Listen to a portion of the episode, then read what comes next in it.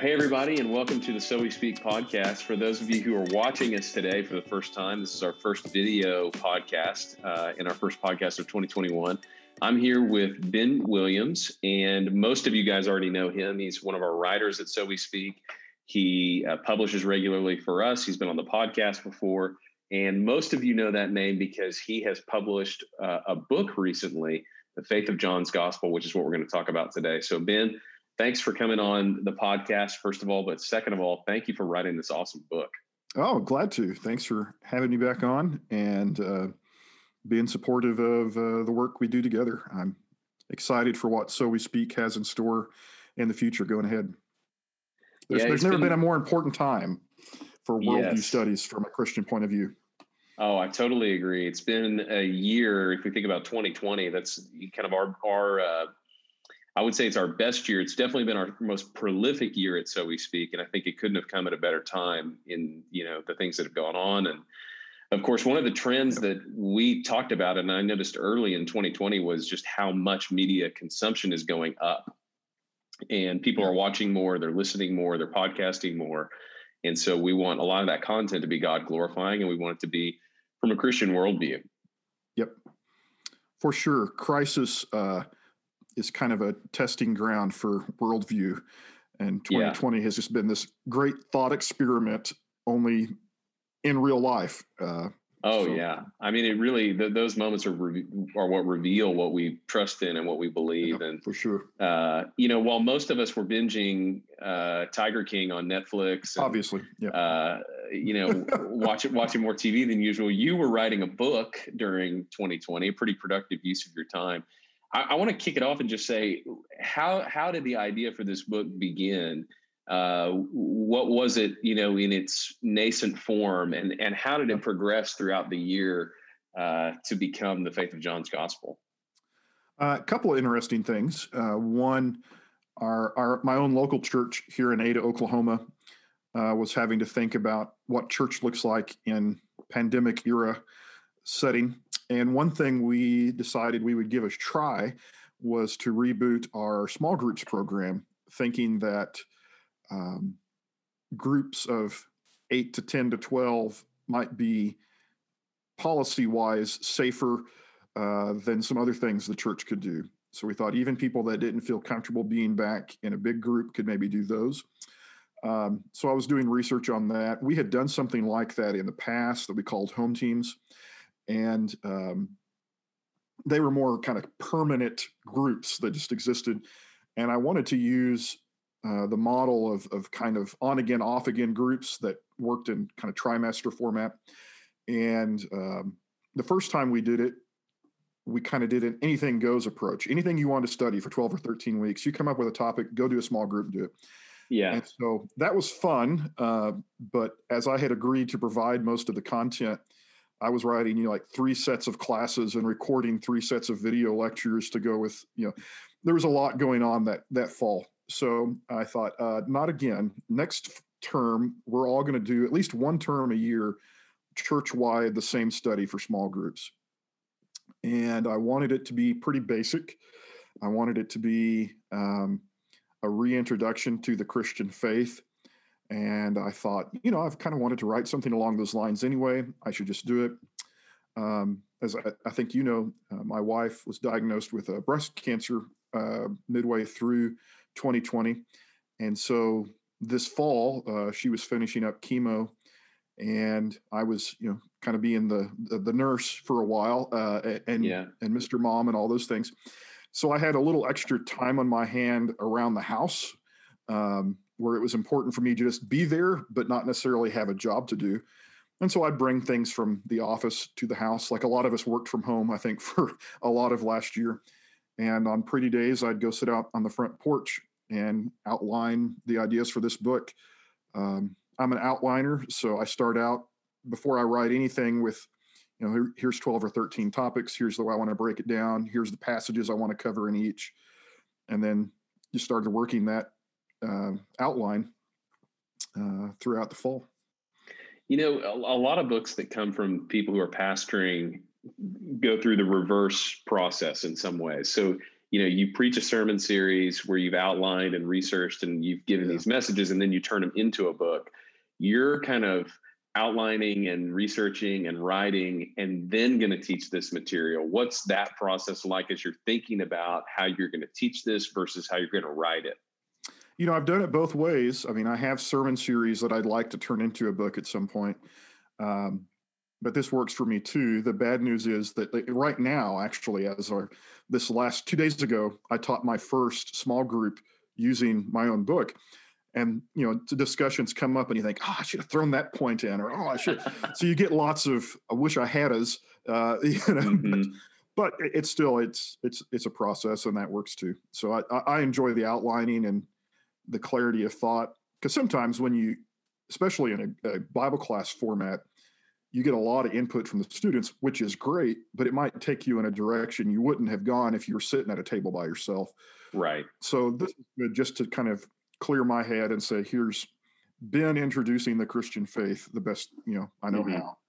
And well, and that's one of the unique parts of this book. I think one of the things that really grabbed my attention when you sent me the manuscript of the book was that it isn't just a book about John's gospel. Although, if you read this book, you're going to get a great overview and summation of John's gospel. It's also an introduction into the basics of the faith. And the way that you did that, I thought was really unique and um, probably a little bit surprising if you think, okay, how would you just write a book about John's gospel? You open up, and the first thing you see is the Apostles' Creed laid out in the yeah. table of contents. How how'd you come up with the idea to organize a study of John through the lens of the Apostles' Creed? I don't know which idea came first. Maybe they were uh, traveling in parallel through my strange brain, but I, I knew I kind of wanted to cover a gospel uh-huh. but I also wanted to do an introduction to the Christian faith. And in my mind, those ought to be the same thing. I mean, in principle, if if a summary of the Christian faith is true to the gospel, then I should be able to pick up a gospel and get pretty much most of that there somewhere addressed. It yeah. may not be topically like, you know, looking through an epistle that says, and now we're going to talk about this, but it should at least somehow flow out of the, the gospel text. So I've I've long been enamored with the the Apostles' Creed, which may be funny for guys like you and me. Uh, we I, I, assume your background, like mine, is not really heavily influenced by creedal uh, formulations in that sense. No. You know, we're not no creed but the Bible is kind of you know the the motto I grew up with. Right. Um, and, and, there's good ground for that. There are some pretty lousy creeds out there, but the the, the early creedal statements were think of it, you know, the second century, you got a largely illiterate culture. You have a church that has the Bible in its most proto form. You know, I mean, it's it's it maybe exists in churches, but no one's opening up a Gideon New Testament out of the hotel room. You know, it just doesn't exist in that way.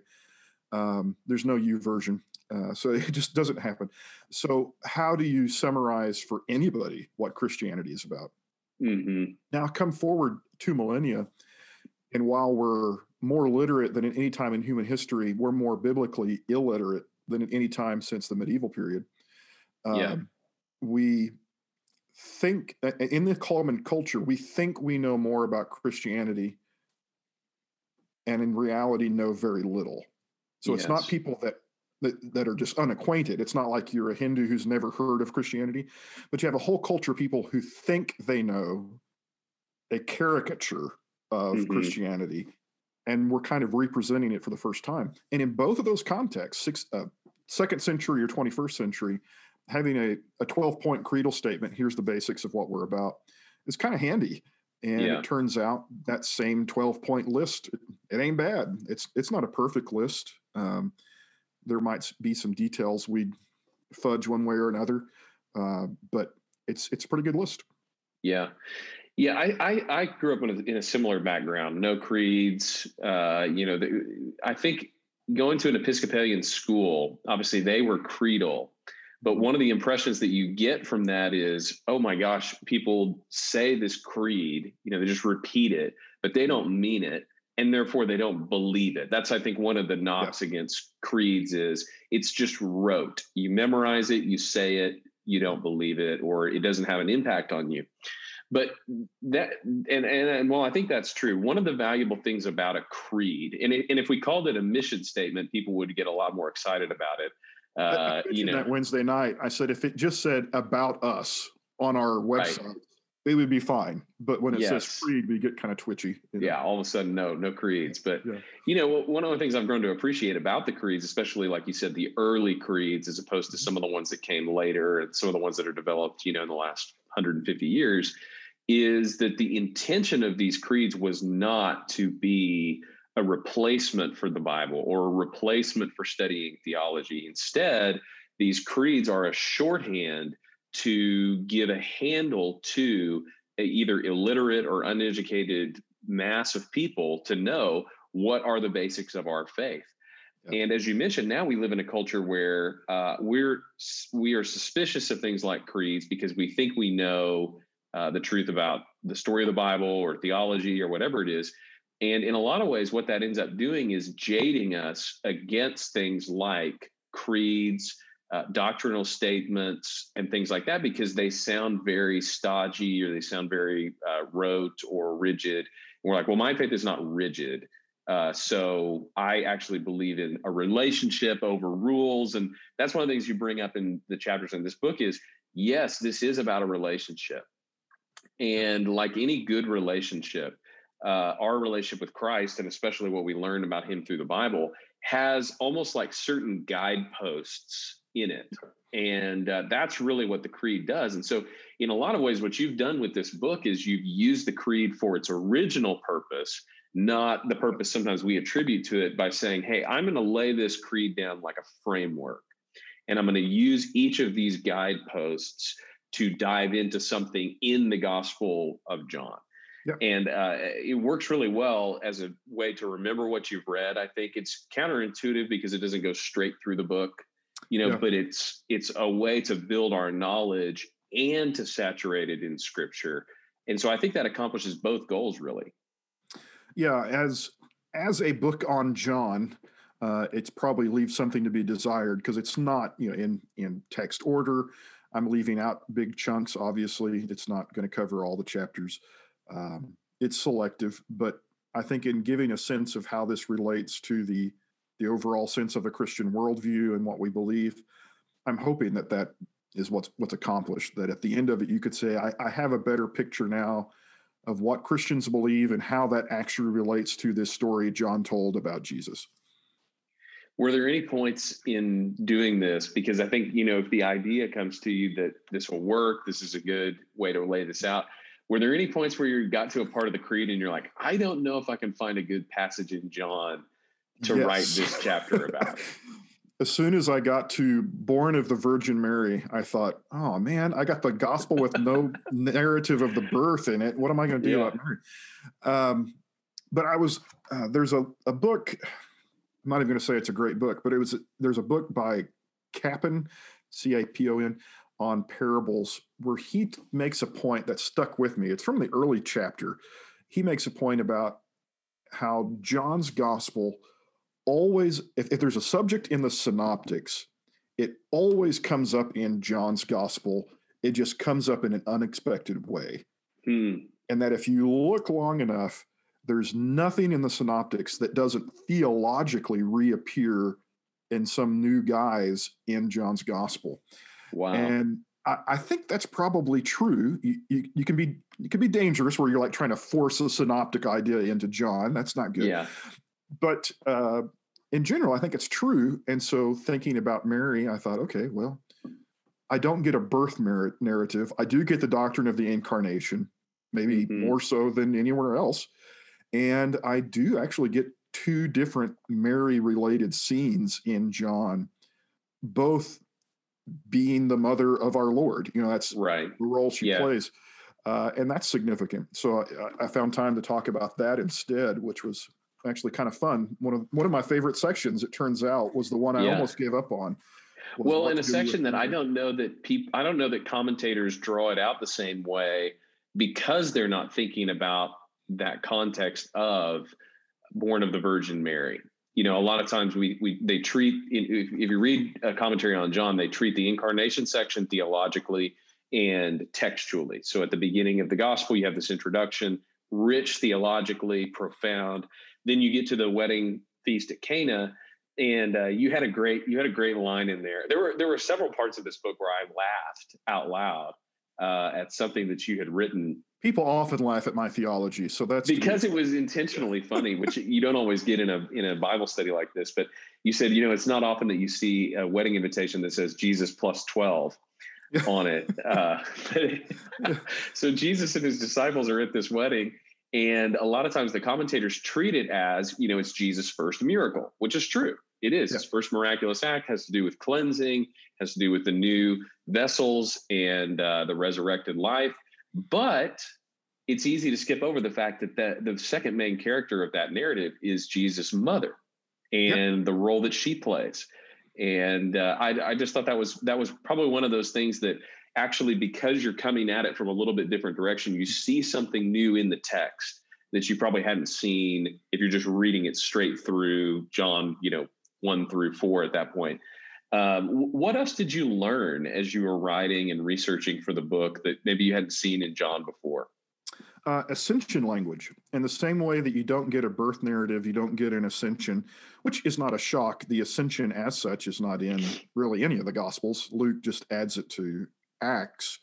So it's kind of a continuation from Luke, would be the most natural segue to the doctrine of the ascension. But Matthew, Mark, John all kind of just leave you with the last conversation, amen. Um, right. But the idea of ascension actually plays a pretty big role in John's gospel because Jesus is always talking about, I was sent and I'm going back. I was sent and I'm going back. There's lots of that going back language um, in John. Um, and then even the narrator in John 3, or at least a phrase that I take to be the narrator, in John 3 where he says, uh, who who descended from heaven except he that ascended you know and then right. there's that reference there as someone who would have been a witness of the ascension too so there's little little tidbits that was interesting to find um, i had not really tried to i never sat down and tried to think about the doctrine of the ascension from the the gospels i always just turn to acts 1 and start talking about it and it was it was yeah. interesting especially in john well, and you know that's that's a, a, term in a branch of theology that you don't think a lot about until you get to seminary, and then you find out, oh my gosh, this is really really important. You know, the, you early think, church put a premium on the ascension. Like, yeah, absolutely. King, then that's where he is, and that matters, and it's a big deal.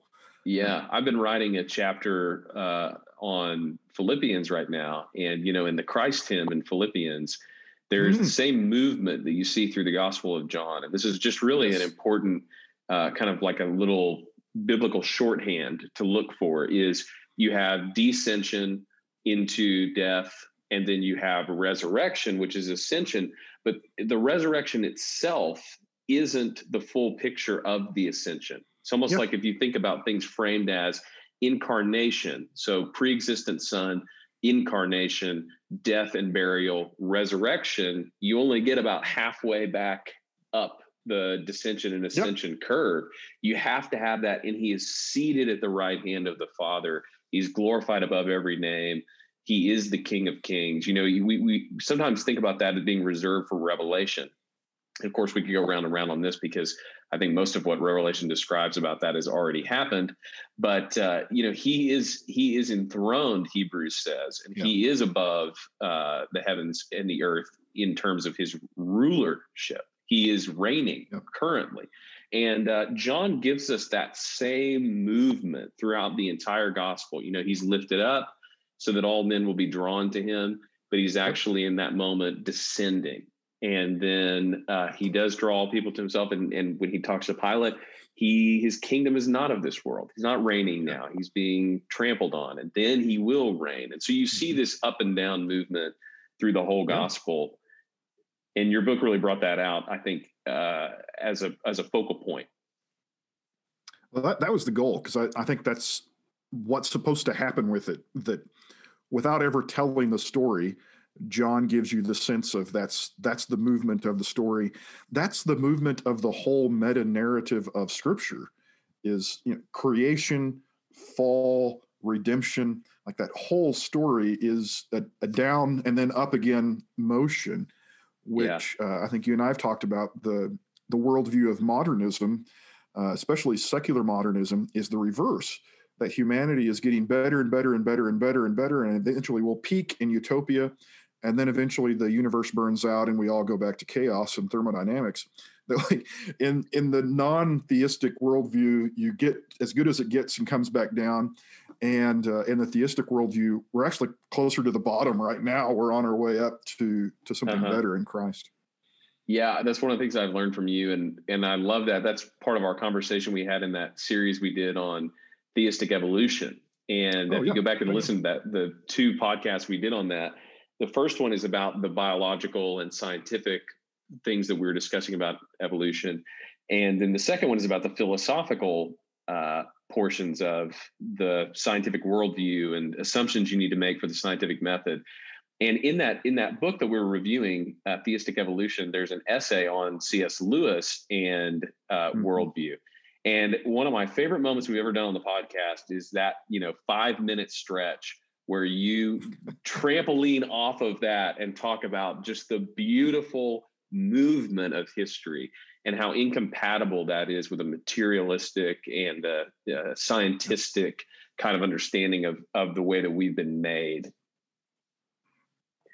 yeah, I I credit C.S. Lewis with that. He, in his own weird way, you know, he saw it like in Yeats and Wagner, and like he's referencing poetry and stuff. And I'm like, wow, yeah. you're you're getting it from all kinds of places, but I, I see it more in, in, the sciences. Yeah.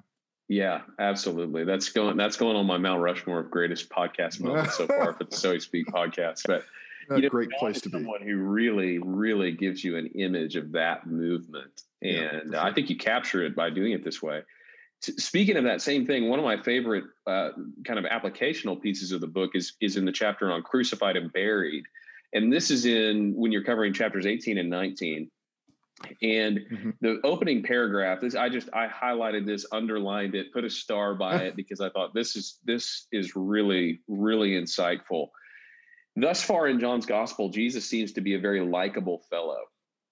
There's a great temptation in telling the story of Jesus to leave him there as a as a polite moral teacher from years gone by. A lot of Christian preaching does just that, proclaiming the almost gospel of almost Jesus, the pleasant neighbor you might want to have over for dessert. But the traditional symbol of Christianity is a cross, not a cup of coffee. Near the end of the story, someone dies. And for many half hearted believers and casual readers, this remains a mystery. Mm. That is a really good opening paragraph. And I think mm. it's able to capture something in the text because, and I want you to expand on this here in a minute. The, the, text itself does preserve some of that mystery of the death of Christ in a unique way. You don't see the same. John doesn't tell the story the same way that the synoptic writers right. do because he's doing something different with the death. But then, too, I feel like that that was such a great applicational piece to me. Is like we spend a lot of time trying to, you know, basically do PR for Jesus and try to make him into this really great person or you know we feel the pressure from society to only talk about the parts of jesus that they already agree with and uh, you know the thing that you point out here is well when you read the gospels don't forget at the end they kill him you know yep.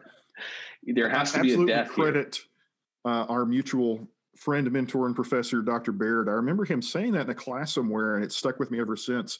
You know, they kill him at the end. yeah. like no matter what I do when I read the text, it's like, oh yeah, they killed this guy. What what am I supposed to see here that I'm not? Yeah. I think make big broad strokes here, but in um, Christendom today, um, especially Protestant Christendom, that you have one branch of the church that really wants to emphasize the death of Christ and the doctrine of the atonement and tends to ignore the humanity and care and compassion of Christ in his life. You have another branch that only wants to talk about Jesus humanitarian and never actually gets to the part where he gets murdered for something he did and said that was considered right. threatening to the world as it was. Uh, yes. That there's both a continuity and a discontinuity, that Jesus is with us, also condemning us, apparently. I mean, right. he's on your side, but he's your judge. And, yeah. and that is how you get to the cross, that somehow um, this very nice person that you'd love to be your neighbor, it warrants murder from Mhm. religious people, Right. people who, in the grand worldview of Romans versus uh, Jews, you'd say, I, I feel more in common with the Jewish folk than I do the pagans. Um, and yet, uh, they seem to agree that Jesus needs to die. If anything, Pilate is the more hesitant of the two groups. So, Right. What happened there that motivated religious people to violence um, towards Christ? There's something about him that provoked that. And uh, anytime you see someone who looks like you doing something you know you would be ashamed of doing, it's worth asking, you know, what what happened there. Um, Right.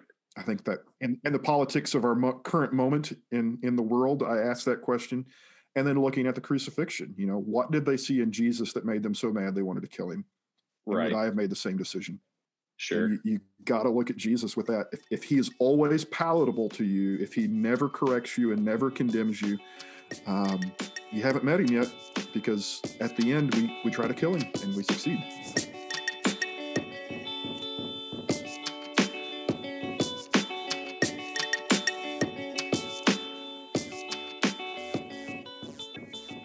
And that's one of the things that's so unique about the Gospel of John is the amount of difficult things and honestly ab- abrasive things that Jesus Yeah. says in the Gospel of John. I mean, you know, telling people that they are the children of their father, the devil.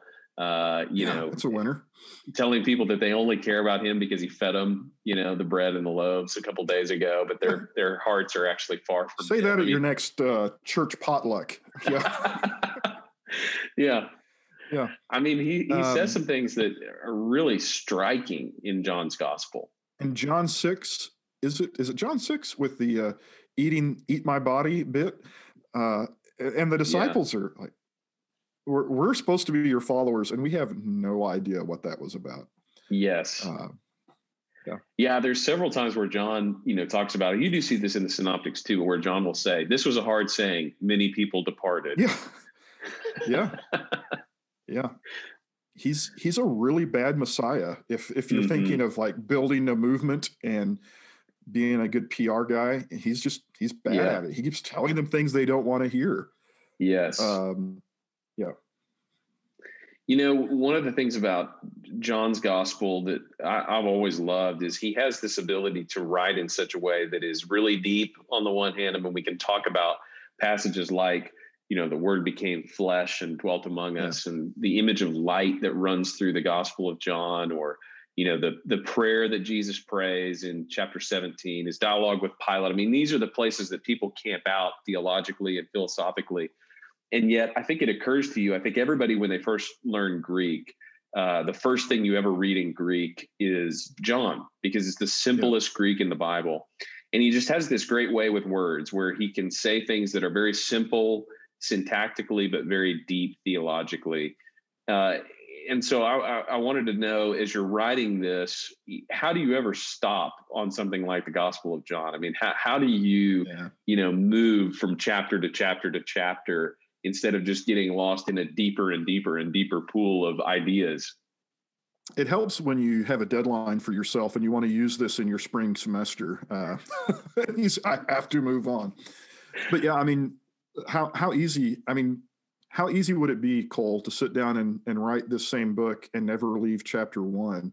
yeah Um, it would be easy to do this coming Sunday. I'm going to talk a little bit about missions in my sermon, and I'm going to end up back in John one talking about um, Nathaniel and and coming to see Jesus and people that encountered Jesus and the significance of drawing people to Jesus, um, or that He really draws them to Himself. We just kind of have to get out of the way most of the time. right But like that every page of John is packed, and um, I think it's important to know. At least this is what I told myself when I stopped typing: is that Christianity's been around for two thousand years, and people have said a lot of things. And I'm neither going to say anything really new or say it all. And there's going to be books about John written when I'm done, and probably much better ones. So Yeah. it's just like, did I accomplish something here with this? Did I say what what would accomplish my point today? And then Yeah. you kind of move on. um, uh, had a professor that we both had actually that liked to say preaching is um, a lot about what you leave out, not what you put mm-hmm. in. Yeah, that it's it's trying to get just the significant enough point across without snowing people over with material. Yeah. I love the way you end the book. Uh, there's a chapter at the end that's kind of a, a, summation of the book. And, you know, one of the things that you point out is after the, the story, after Jesus dies, the disciples go back fishing.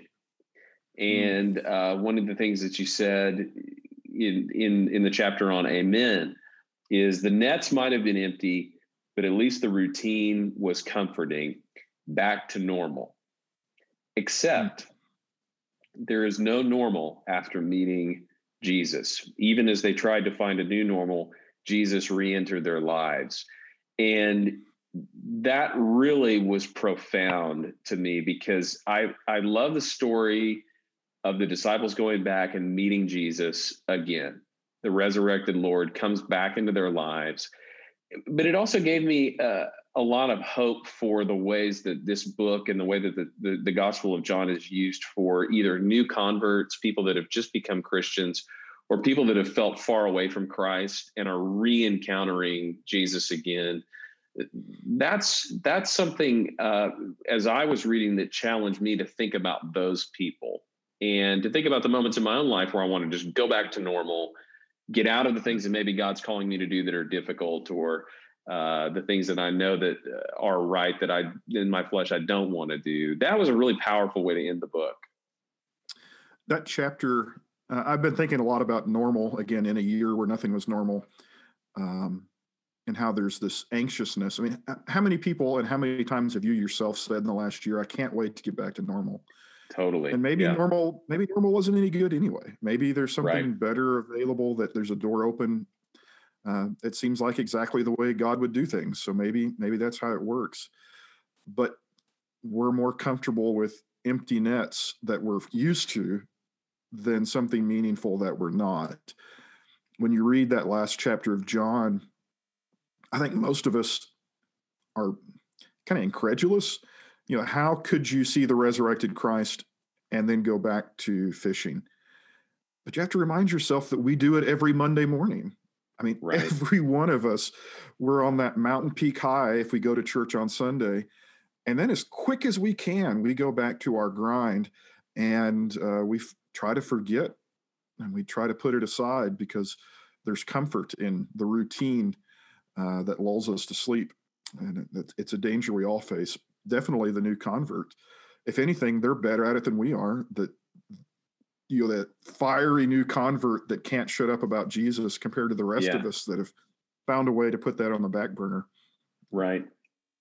Yeah, that what a what a great way to end the the the book with a little bit of a challenge um, to think about. You know, you go over Amen means it is true. Uh, we know His testimony is true, and that's the way that John finishes the gospel is these things have been written so that you might know that Jesus is the Christ and have life in him. And the last line of the book is, What will you do now? Uh, you know, how do you respond to this? And I love, you know, I think a lot of people will use this for small groups, Bible studies. I know a lot of the people that I know that have a copy at this point have been doing it in their quiet times in the mornings. And throughout the book, there's just a great call to action not just to read and learn about John's gospel, but to really put it into practice. And uh, w- what do you hope that people will do with the book? I know you wrote it having in mind that you would teach through it, that you would do small group stuff with it. it has great questions if you want to do it in a group of people at the end of each chapter. But what, what's kind of your hope for the impact that the book will make? I hope it encapsulates the Christian faith in a way that you felt like you could share it if you wanted to. That was one goal that you could hand this to a old believer, a new believer, or an unbeliever and accomplish some of the same results. So that, that was one goal to be written at that level and to access the faith, faith at that level. Um, also, I, I, tend to think we forget that that's what the Gospels do. Um, and I'm not be clear, I'm not comparing what I've written to the Gospel of John, but the Gospel of John was written with the same intent in mind. Like mm-hmm. it's history, but it's not of the historical genre. He's not trying to write something so that you know what Julius Caesar did. He's writing something and then saying, now what? You know, it's like it's mm-hmm. shouting at you, this is true. What are you going to do about it? But these are all provocative Matthew, Mark, Luke, and John, all provocative documents, history written with an agenda, an open agenda. Like sometimes history is written with a hidden agenda. Like this is an yes. open agenda. This is an invasion of the truth of Jesus Christ into your world. Do something. Right. Uh, they're all written that way, and we kind of need to remember that that's it's not just facts we want to memorize. That it was all written with that point of view. Uh, I mm. hope this kind of refreshes the text, or at least maybe our appreciation that this is what the text did. This isn't something I found in it. This is what the text has always been doing. Mm-hmm. You know, one of the things I look forward to with the book is uh, kicking off a new season or a new vista for So We Speak. And it was just such a joy to get to publish this book as the first book that we've published and to look forward to many more uh, uh, books that we get to publish. And so I wanted to go back a little bit to tell the story of how the book came to be associated with So We Speak, but then also looking ahead to what we have planned in the future because I, I, really do think this is a new a new chapter for so we speak to open uh, in yeah. terms of publishing and certainly we want to continue doing all the other things that we do as well but this is something where i think we really can equip people with great resources and there's a lot of good christian books out there but where we can equip people with great resources to study to uh, share with their friends, to do small groups with, to invite people to do Bible studies with. And so, um, you know, I our friendship goes back a long time, all the way to seminary, and we've passed around different ideas and things. And you know, one of the things is this is not your first book uh, that you've written. You you've actually written several books. One of which I think why we stayed is a different kind of book, but one I'd I'd love for you to go into as kind of a foray into writing a book? Yeah. Uh, so that was a little project uh, written for my own people and tribe uh, in Churches of Christ that we um, edited a collection of essays on why you know it's always easy to to know your own people well enough to find their faults like no one can tell you what's wrong with a Baptist better than a Baptist can. yeah. and no one can tell you what's wrong with a Church of Christ better than a Church of Christ kid could. Um, and yet here I am. I'm, I'm I'm in Churches of Christ, and the authors of those chapters were in Churches of Christ. And I said, you know, tell me, tell me what it is that you find good and beautiful about the Churches of Christ. Um, yeah, we got warts, of course we do, because um, there be sinners here but uh, why is it that you stayed? And we got these chapters, yeah. and they're a little eclectic. Um, we don't all agree on even some of the same reasons, you know. Um, and yet, it was just interesting to read kind of a perspective set of perspectives of of what is good and true and fair and hopeful about our particular group of churches. Um, it's you and I have had this conversation lately. It's always easy and always popular to write critical pieces about the Christian faith and Christian people and Christian churches. Um, it actually takes a little more courage and thoughtfulness to be able to say, here are some things that are unequivocally good about mm-hmm. what we're mm-hmm. doing, and we could offer that as hopeful. Um, so that's that's what that little book was about, and um, I like you know, my favorite authors are guys like C.S. Lewis and Tim Keller and G.K. Chesterton, people who present the faith in a way that's not compromised to the culture, but engages the culture and says, here is something worth knowing about Christianity you might not have thought of this way before. And if you thought of it this way, you might want to be one because this makes yeah. sense. Um, it's my approach to apologetics and evangelism and, and church work. So I think probably the direction a lot of my books will take in the future, which God grants me time and energy and resources, I'll continue to write, will be of, of that genre of let me help you understand something about the Christian faith in a way that you might not have seen before uh, that's true to the text and that uh, helps in a positive way. Yeah, and that's that's one of the reasons I really wanted uh, so we speak to publish this book is because I think that's the exact spirit that you bring to the basics of the faith. It is. I, I think when we were texting about it originally, it's it's this great mix. I mean, I told you th- this really is like if C.S. Lewis had decided to write co- biblical commentary, which I don't know if he ever did, but uh, you know, it has that same depth to it with a very whimsical writing style. Yeah. It's very intriguing and like I said, there's a lot of parts that are really actually pretty funny that you don't expect there, in a in a book about there the are some things you can only learn while laughing. Uh, it's just uh, you're, you're, supposed to get there that way, and yeah, Lewis got that. So did Tolkien and some other guys. That yeah, uh, you're supposed to chuckle a little bit. Yeah, oh yeah, yeah, that guy cracks me up. Yeah. So you know that that that's the spirit of the kind of things that we want to write. We are really trying yeah. to equip Christians to think Christianly we're also trying to engage people with the faith and with the text of the Bible in a way that forms worldview. And yeah. this is one of the ways that you do it by capturing the imagination, by pushing people into dialogue with other people and talking about what the Bible says and what they believe. And then also giving new angles, like you said, just presenting it in a way that maybe you didn't think about before uh, that that I think really captures the goals that we have at So We Speak. And so this is really the perfect first book to do that with. I, have got a rough outline uh, that I'll share with you for this the premier information right here, sharing with Cole and the audience at the same time.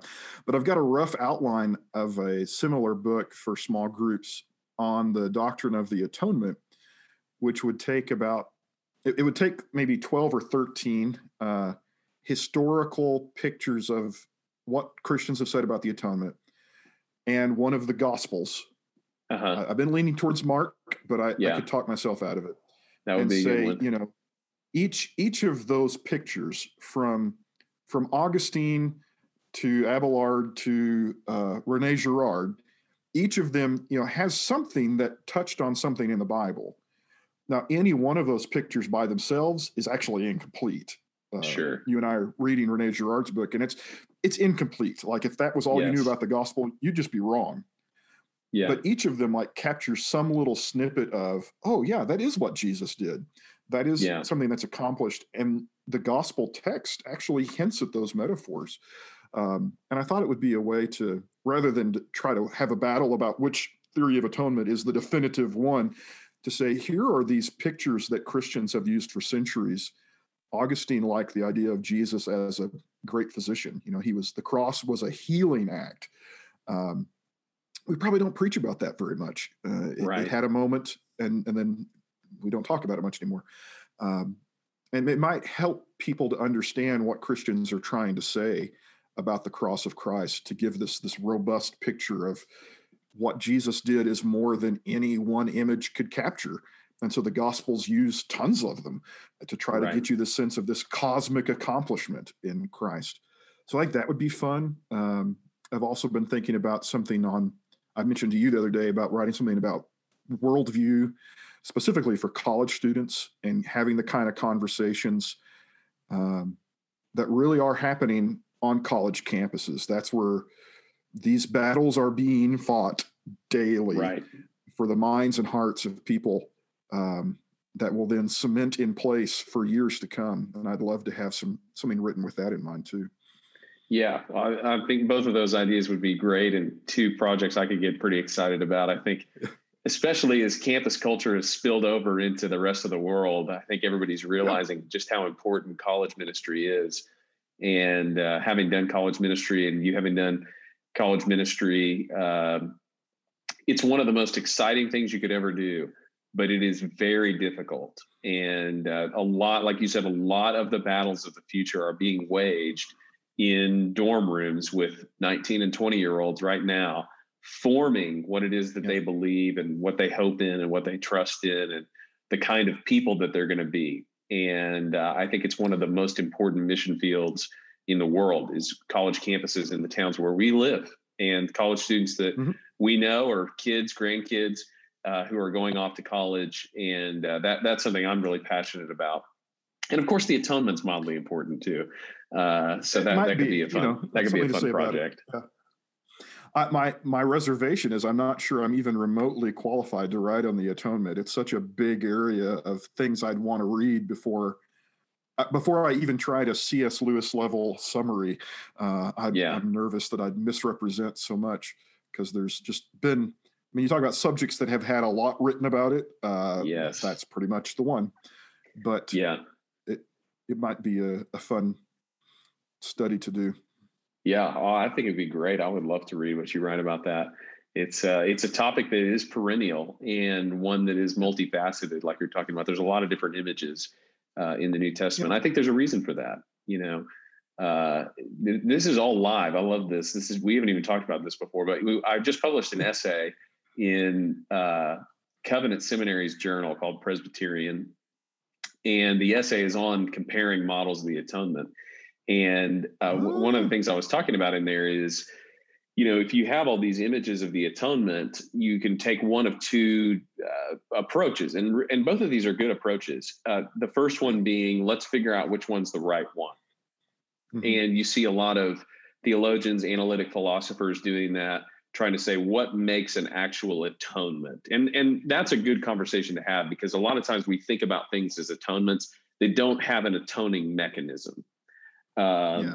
You know, but then the second thing that we can do is we can say, okay, why is it that of all the doctrines, so if you think about, you know, the divinity of Christ and the humanity of Christ, yeah. you think about the Trinity and divine attributes, almost all these are pretty nailed down in the creeds, except the atonement. There mm-hmm. no standard atonement by which, you know, at the at the Council of Chalcedon or something, they put down and said, no, we are Christus Victor people or we are penal substitutionary atonement people, and that's it for all yeah. of history. It's it's kind of the one elusive doctrine that hasn't been nailed down with the same uh, rigidity as some of the others. And I think there's a reason for that, a biblical reason, and that is because the Bible presents several different operative metaphors for what's going on at the atonement. And so we need to bring a little bit of both. We need to be able to be analytical about it and say, okay, this is actually not an atonement, or this is not a full yeah. treatment of what happened at the cross. And then we also need to say, well, why is it that John wants this to talk about this like it's a trial? And why is it that, you know, Hebrews wants to talk about sacrifices and connect that to the Old Testament system? And you know why why do uh, mark and luke want to talk about this differently when jesus dies on the cross and you know, the lamb selection motif and all of that stuff? It's, it's like well i think because all of these things are supposed to tell us something about the atonement and uh, so this could be a fun project to work on.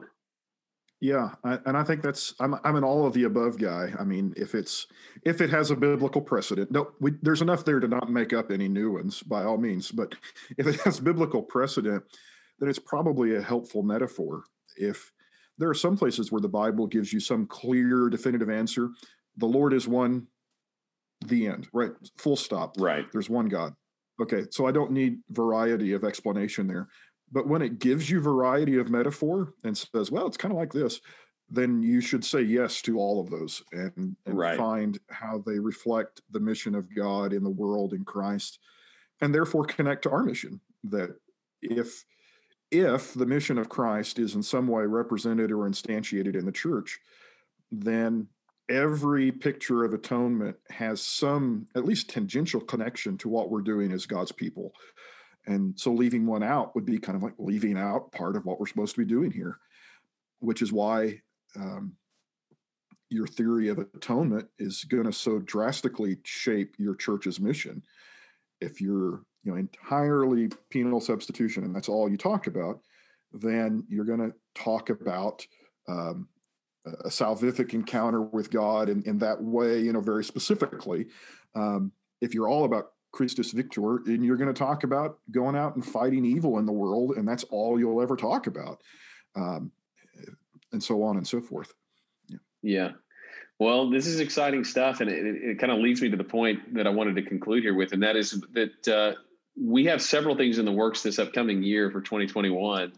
Uh, many of them we just we just learned about right now, but we have we have a couple of projects. we want to publish more yeah. books uh, and, and, continue to uh, equip believers to think about these things. And, and like you just said with the atonement, it's not because we want to make sure that uh, we can have the most erudite conversation about the theology. It's because it makes a big difference in the way that we follow Christ in our lives, in the way that we talk to our neighbors and friends about the gospel, and in the way that we fulfill the calling that God has had for us. And so, then I, I think one of my favorite things about this book is that that's what it helps us to do is it helps us to have conversations with friends about our savior and it helps us to have conversations about what's god's what god's doing in our life. And so uh, thanks again for writing this. I'm so excited for people to get a copy of this uh, it's available on amazon and you can get on and get it we uh, have been giving some of these away uh, and and maybe we can link to it on the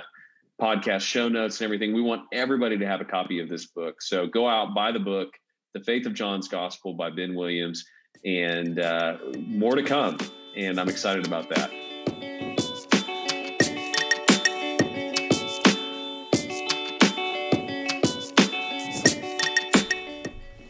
Thanks for listening to the So We Speak podcast. If you like what you hear, go ahead and leave a comment, leave a review, email us, tell us what you like about it, tell us what you'd improve about it. Thanks to all you guys who are listening, and we'll see you next week on the So We Speak podcast.